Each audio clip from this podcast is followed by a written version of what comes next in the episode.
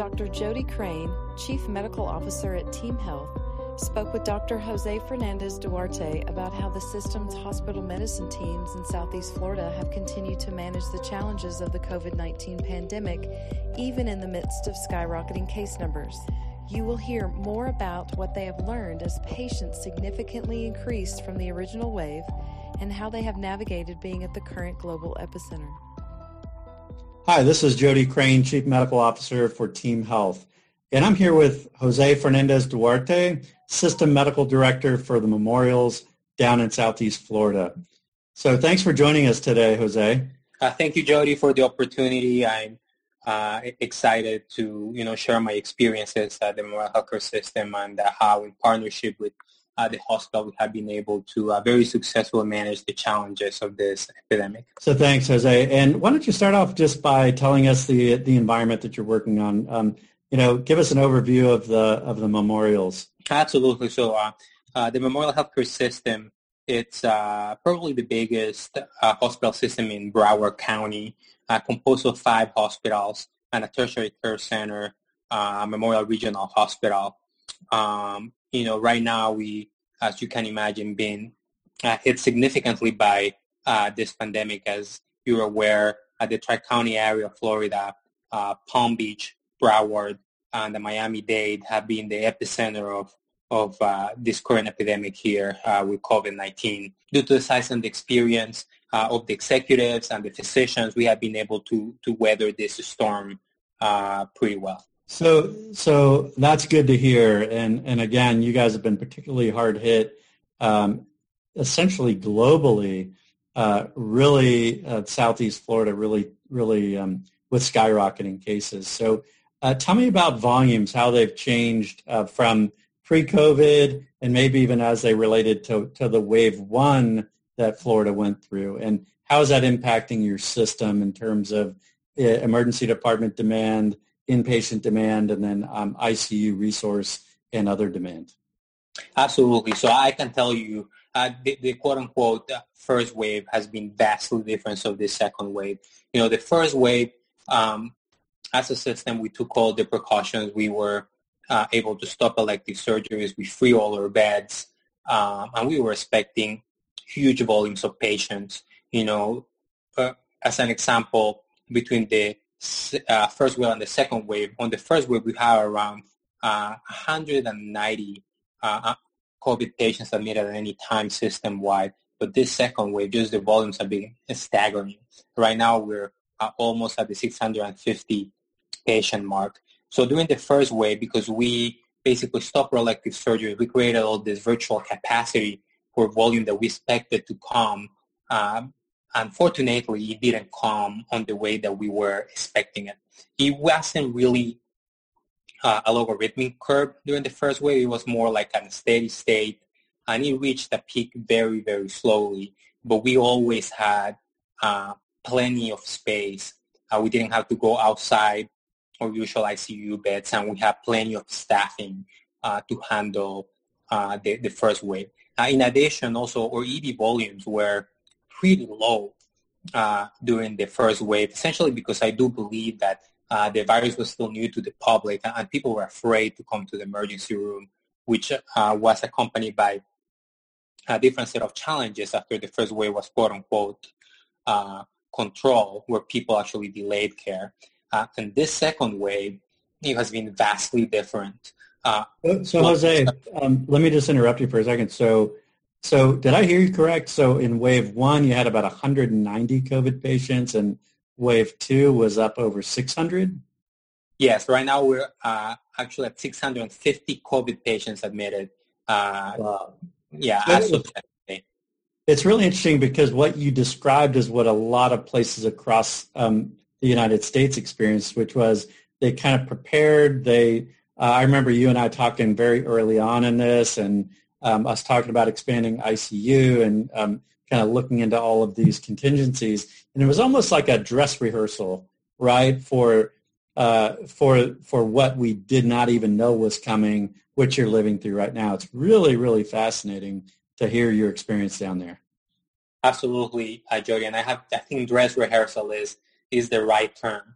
I think we were just getting ready on the first wave for what ended up crystallizing in the second wave.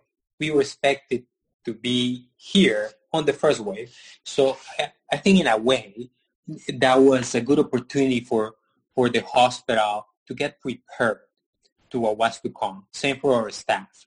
Um, we got our supply chains ready. We got our PPE ready. Our staff kind of got a good amount of training on how to doff and don their PPE, how to take care of these COVID patients, uh, the nuances. So by the time the second wave hit, we already have, uh, we can say, veterans of treating COVID patients, right? Because 190 patients system-wide is not a little. You know, it's uh, much more than most hospitals in the country have had at any given day. So uh, what we had is a group of uh, physicians that were already veterans at treating COVID patients, and that has gone a long way to manage uh, the second wave. Now, I have to tell you, you know, over 600 patients admitted in a system, it's just a staggering amount of volume. Um, at some point, over 50% of the total volume of the hospital has been COVID. So that tells you uh, the acuity and the severity uh, of this epidemic. But both the hospitals and our physicians, both ED and hospital medicine and, and the physicians at the hospital have done an excellent job and accommodating to, to this new way of living. Uh, for example, PAs that used to do uh, outpatient visits, now they're working in the hospital with us. They're helping in testing centers. They're helping in the emergency department. And uh, same uh, physicians now are being uh, more aggressive and being deployed in, in different areas, right? Or hospitals, for example, now they're helping even more in uh, IMCU care type of patients by using BiPAP, using um, high flow nasal cannula. So people have been very flexible. Uh, in addition, I think the first week was very useful to get our doctors trained on how to treat these patients vis-a-vis how to use plasma, uh, recovered plasma, how to use remdesivir. Uh, and now that is something that at the system level has uh, fallen on the shoulders of the hospitalists, you know, to start prescribing the remdesivir, to start prescribing the recovered plasma. And uh, we, with the system, created the processes on how to deliver this care to our patients uh, correctly. But I have to tell you that in my experience of dealing with disasters, and you know, I live in Florida where I have to deal with hurricanes very often. I've never seen anything like that, both of the in the size and the scope of the problem, but also at the same time on how the hospital and their physicians come together to rise to the occasion. So Jose, tell me about uh, the impact on inpatient capacity, ICU capacity, ventilator capacity, and sort of uh, what did you do differently in terms of accommodating that demand? And I and I heard that that you know our hospitalist service there is pretty much managing all of the COVID patients. So how did that whole thing evolve?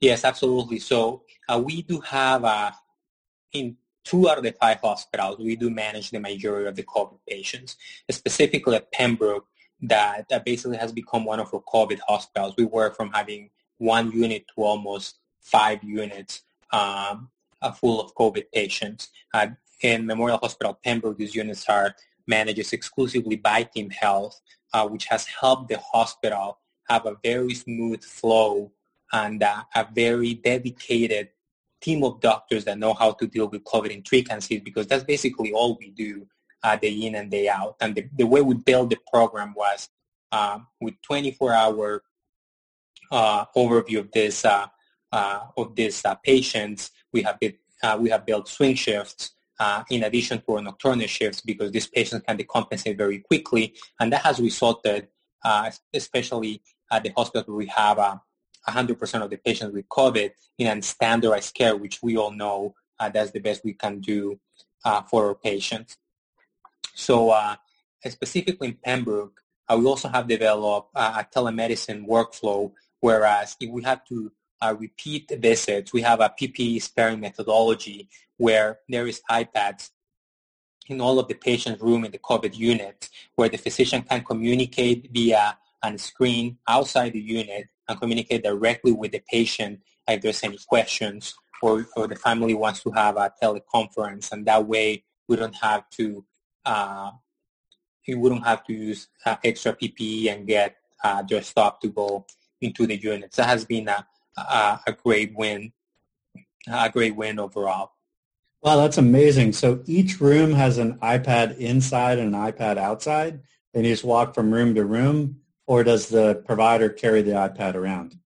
Each room has an iPad inside the room, and all the iPads are connected to a monitor. So basically, if a physician wants to talk to the patient in room one, uh, there is a monitor in the team health office, and we just go to the monitor, and then we can select iPad one and talk to the patient. So each uh, patient in the COVID unit has an iPad inside the room, and that has been a great win uh, that the Memorial Healthcare System has been able to deliver to its patients, and we have been able to engage our doctors to deliver uh, to deliver care in, in this way, uh, especially for repeat visits. We always do our first visit uh, the regular way. We go examine our patients, we don and doff our equipment.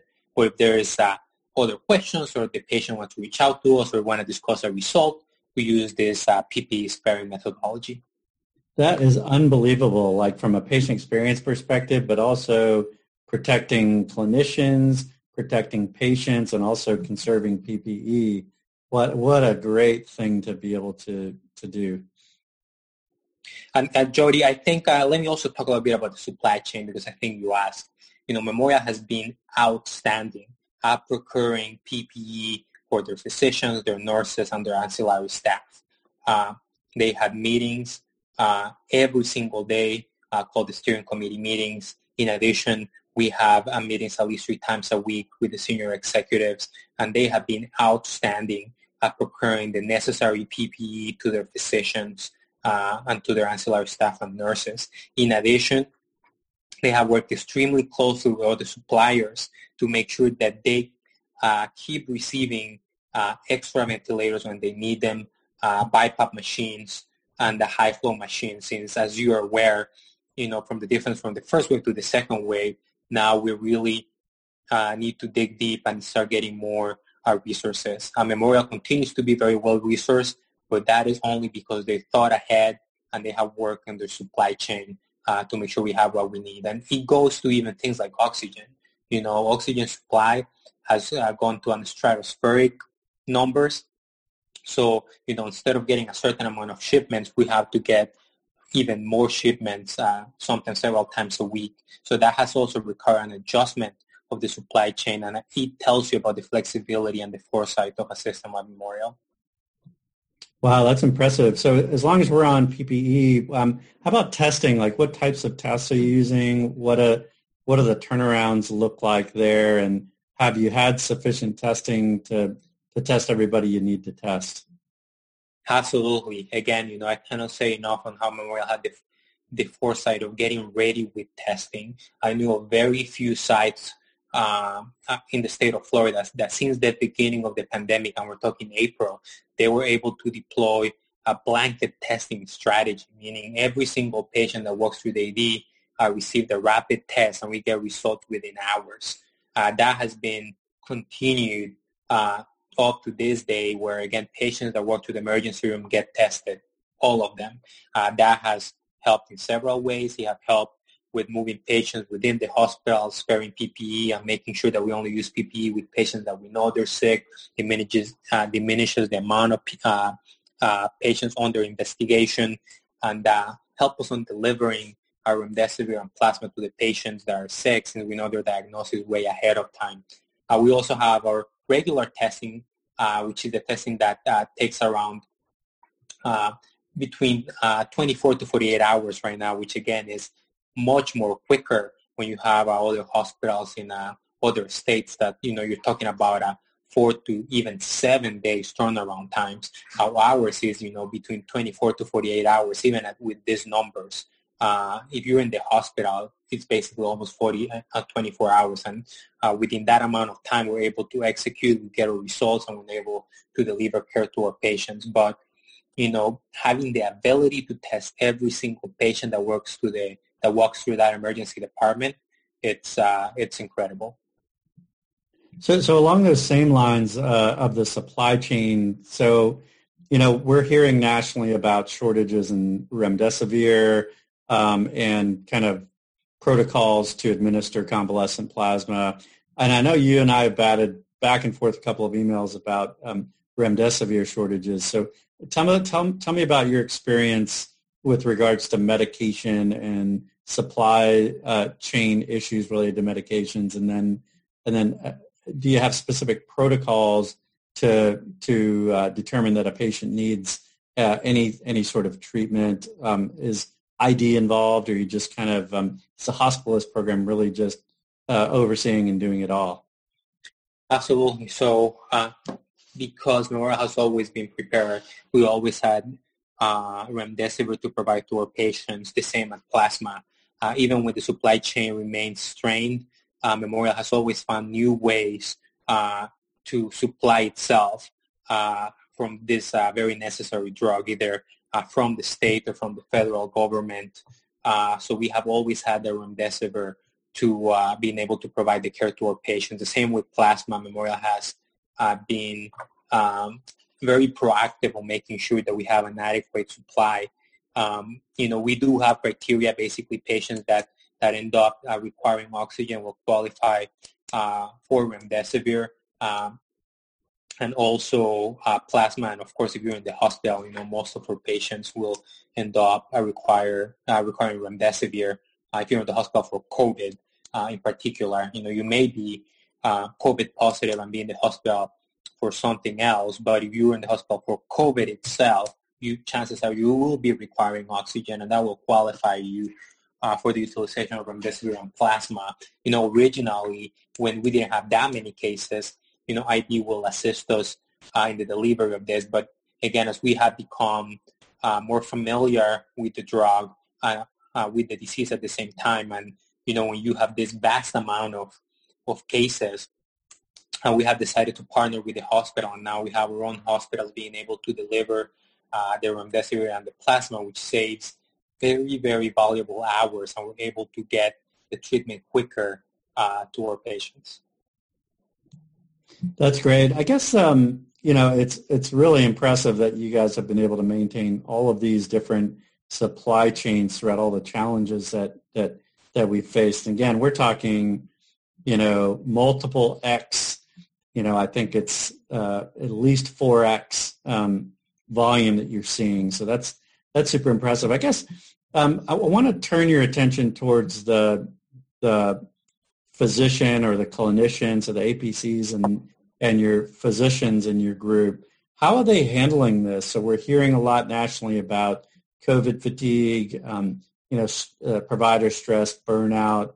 Um, you know, you guys, you know, you, you spoke about uh, your hospitalist programs opening multiple wards and caring exclusively for for COVID patients. It's almost like you know running into the burning building. So, how is your team kind of coping with all of this? So, you know, one of the key uh, strategies is communication, Jody. You know, since we have started this logarithmic phase of expansion, uh, we have a council meeting, so to speak, um, every day at 4.30 p.m. We're uh, five medical directors we, we, where we prepare um, the challenges and we resolve the challenges of the current day and the pre and the, the day that's gonna uh, the day that's coming. And we have found that every single day is a different challenge. You know, there's an issue in hospital X or a problem in hospital Y. Uh, you know, somebody uh, couldn't come to work.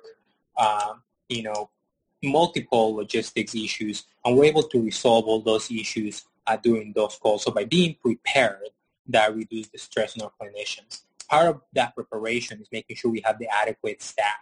So because we have those meetings, uh, we have in the Southeast group a task force uh, that's called the redistribution task force. So because we have these daily meetings, we have been able to grow with the volume. And as you know, uh, for any physician, one of the major concerns is their ability to take care of high volume of patients. So we have been able to remove that factor from our physicians because we have been able to grow with the hospital. Every time the every time the volume grows at each hospital, we have been able to add staffing. That way, uh, we have been able to broadcast to our doctors, listen, it doesn't matter what happening with the volumes. We have a supply of doctors that will come and help you. And we have delivered on those promises and we have instructed our medical directors to communicate that to the frontline and executed on that. So that shows uh, uh, the frontline, our frontline physicians that we have the ability to cope. And I do believe that brings them a huge relief that no matter what happened, uh, Team Health will be there to catch them. You know, in addition, of course, during our meetings, uh, we always discuss how all of us are doing. That includes myself. You know, we we talk about it. You know, like how are you doing? How are you handling it? Uh, and then, uh, of course, our doctors touch base, or, or medical directors touch base with our doctors very, very often. You know, I've done skip rounds too uh, to talk to the frontline physicians and, uh, you know, just round on them uh, virtually and ask them, hey, listen, how are you doing? How can we help you? Uh, because these are definitely stressful times. Also, you know, Team Health has resources where we have, you know, or PICC team or or PICC team call for physicians, you know, and, and do welfare checks and, and all those things have come uh, very, very handy. Uh, but, you know, especially in this long-standing state of crisis, you know, since April, basically, um, mental wellness is a key factor. And I think uh, besides the calls, uh, over communication is key. Well, well, Jose, and I, I, uh, I know that you guys have expanded your staffing quite a bit, and and I, have heard on a couple of um, of our executive calls about the the um, ability that you all have in the Southeast group, and I think this is a huge benefit of being with a national company like Team Health, where we can shift resources literally across the country if we need to. Um, can you talk about like how many resources you kind of pulled in from other sites in Florida, and how's that gone in terms of like orienting new people, and do they just kind of jump right in, or is there challenges related to that? Absolutely. So again, the key was preparation. Um, I started meeting with the redistribution task force probably, I would say, a week and a half before the pandemic started on earnest. You know, I remember sending an email uh, saying, "Hey guys, you know, I've been tracking the statistics. I don't think we're going to have enough um, staff to cover what's to come. And that was probably around, I would say, June, June 25th uh, to, to June 20th. So, so the preparation was key.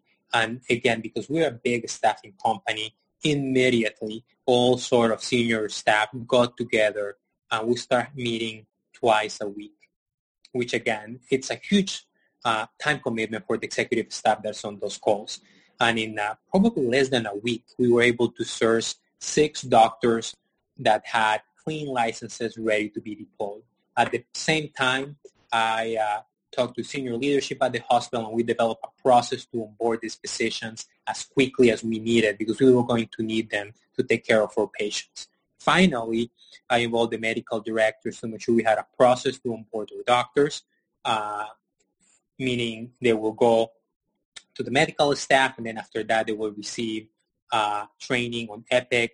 Uh, they will also uh, receive all our templates for our H&Ps, uh, as well as our uh, order sets and our discharge summaries. So all our medical directors have been outstanding um, as it regards to onboarding their new staff. So it has been a concerted effort before uh, between the between the Southeast Group, a distribution task force, or credentialing team at Team Health, or onboarding team at Team Health, or MSO uh, at the hospital, and of course, our chief medical officer and chief quality officer at the hospital. And between all of us together and the medical directors, we have been able to deploy almost 12 to 13 doctors in three weeks. Uh, and that is just outstanding. Like, I'm not aware of any other side where we have been able uh, to pull something like that. And so we have not needed to depend on any other resource. Uh, Team Health has been able to source it. Uh, in addition, uh, we haven't stopped there. We now have a bullpen of at least six or seven extra uh, doctors that are ready to start if we need them. And then we have also another bullpen of per diem doctors that are local that, again, we need to be deployed, we're ready to deploy them too. Wow, that's amazing, Jose. So 12 to 13 and six in the bullpen. You're you're from a from a human resources. You're you're kind of ready to go, locked and loaded. So that's that's amazing. Um, you know, uh, Jose, I just want to say, really appreciate you joining me today, and um, you know, thank you for your leadership down there at the memorials. Um, you know, as as we spoke earlier, um, you mentioned it's been a really a team effort with your medical directors and a collaboration with the hospital, and it sounds like you're well supported um, from from the hospital and the health system, and you've got a I know you've got a real competent team of um, of FMDs and frontline docs, and just want to say thank you from from all of us, and um, and thanks to all the frontline docs who are kind of down there battling COVID, uh, you know, right in the in the face, so to speak, down there. And um, appreciate you telling your story here. Um, could I have people reach out to you if they have any questions? I mean, lots of great information, a lot of uh, innovative things that you guys are are doing down there. Absolutely. You know, if people want to reach out to me, uh, please feel free to do so. You know, before I go, I just uh, you know want to give a real shout out to the real heroes of this story, and, and those are my medical directors. You know, Shivali, Shinoda, Anna, Jessica, Salman, you know, they, they are the true heroes of this story. Uh, they're the ones that are making it happen every single day. Uh, they're there in the ground, uh, training their doctors, seeing their patients, uh, keeping the morale at the local level. So, you know, they are the ones that have made this success happen. Uh, the hospital, I think, is very grateful to us. I am extremely grateful to them. Uh, you know, this is this is their story, and that's how I want to finish my you know my interview. Thanks, Jose. And for those of you guys listening, if um, if you want to hear about any of the stuff we talked about, um, there's a wealth of resources, COVID-19 resources on our uh, Zenith COVID-19 channel that covers most of the therapies, most of the um, the operational issues that we've addressed here um, on the podcast. And uh, this this uh, podcast will also be on the COVID-19 channel as well. So thanks again, Jose, and thanks everyone for tuning in. Thank you, Jody.